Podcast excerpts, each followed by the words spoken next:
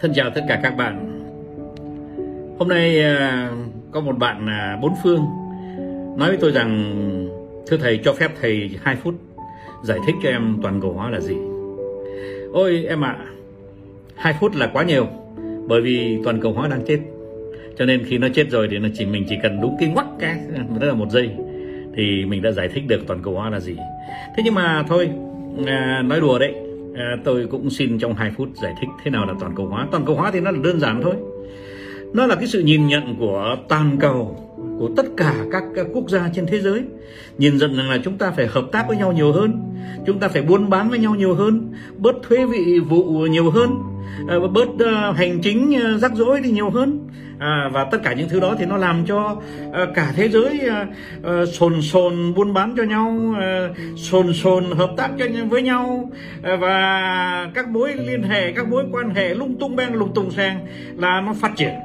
Và như thế thì nó tạo cái gì? Nó tạo giá trị, nó tạo tài sản. Và nhờ thế, nhờ toàn cầu hóa mà số đông người làm giàu là đều là nhờ cái toàn cầu hóa nó đưa tới. Đấy nó đơn giản có thế thôi các bạn ạ. Thế nhưng mà tuy nhiên cái toàn cầu hóa nó cũng ăn gian. Có những người, người ta nhờ toàn cầu hóa người ta làm giàu, nhưng mà có những người mà do toàn cầu hóa thì lại không nói nghèo đi nhưng mà cũng vất vả. Các bạn ạ, toàn cầu hóa là một cái trò chơi trông thì bình đẳng, nhưng mà thật ra được chế tạo bởi các cường quốc. Họ khéo léo hơn, họ xin phép là thôi không có chuyển giao công nghệ nữa, nhưng mà tôi sẽ hạ thuế xuống để cho các bạn bán cá, bán tôm nhiều hơn.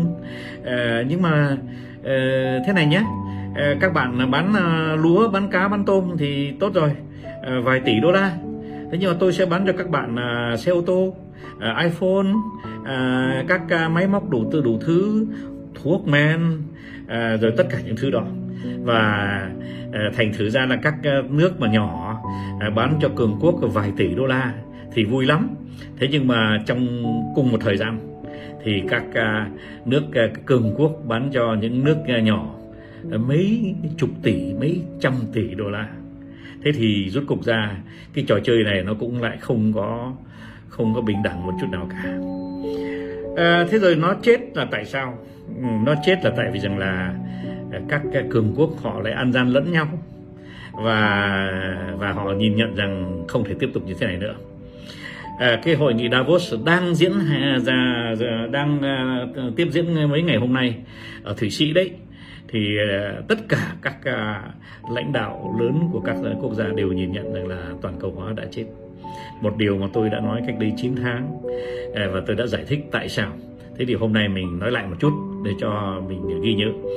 Toàn cầu hóa là gì? Toàn cầu hóa là mình chia một cái bánh.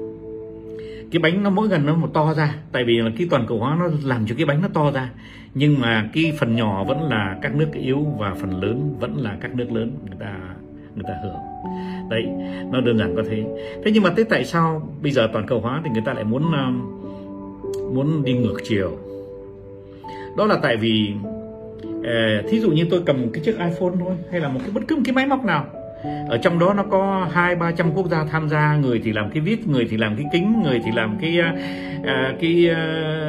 các bộ phận của một cái máy. Nó đi từ khắp nơi, mà nơi nào cũng là cái nơi làm rẻ nhất, cho nên người ta ghép vào với nhau để mà người ta làm cái máy thật là rẻ, bởi vì mỗi một cái thành phần đều là rẻ. Thế thì cái toàn cầu hóa đó nó có một cái khuyết điểm kinh khủng, là nếu mà bất thình lình mà những cái quốc gia mà ở trong cùng một cái bộ máy đó, cùng cái iPhone chẳng hạn đấy, mà họ lại bất đồng với nhau, họ bắt đầu xích mích với nhau đó, thì bảo rằng là anh đã thế, tôi không gửi cái pin sang cho anh để anh không làm được máy đó. Thế rồi tôi sẽ không gửi cái chip sang cho anh. Thế rồi tôi sẽ không gửi cho anh cái phần mềm. Thế thì tất cả những thứ đó nó làm cho một cái xưởng iPhone hay là một cái xưởng máy móc nào đó nó không chạy được nữa, nó không sản xuất được nữa. Và tất nhiên là các công ty toàn cầu mà đã ghép những thành phần của mấy trăm quốc gia thì rõ ràng là họ dễ phá sản, và họ phải đứng trước mặt một cái rủi ro rất là lớn. Các bạn ạ, toàn cầu hóa nó chỉ có thế thôi, là một cuộc ăn gian khổng lồ, nhưng mà khéo léo. Thế rồi đến lúc nào đó người ta thấy rằng ăn gian nhiều quá đã, rồi xong rồi có xích mích với nhau, rồi thì nó không tiếp tục được thôi. Thế nói thế thì 2 phút đã qua rồi. Toàn cầu hóa như thế, thế thì cái mình thay thế bằng cái gì nhỉ? Ôi các bạn ạ, các bạn tin tôi đi, các cường quốc họ đã nhiều mánh khóe lắm, họ sẽ chế ra những cái hệ thống mới. Thế nhưng mà chúng ta, Việt Nam chúng ta là chúng ta được hưởng cả hai chiều. Chiều trước nhất là trong cái toàn cầu hóa mà đang chết thì cái phần mà tốt của cái toàn cầu hóa nó sẽ rơi vào đất nước chúng ta. Chúng ta sẽ có nhiều việc cho lao động, chúng ta có nhiều việc cho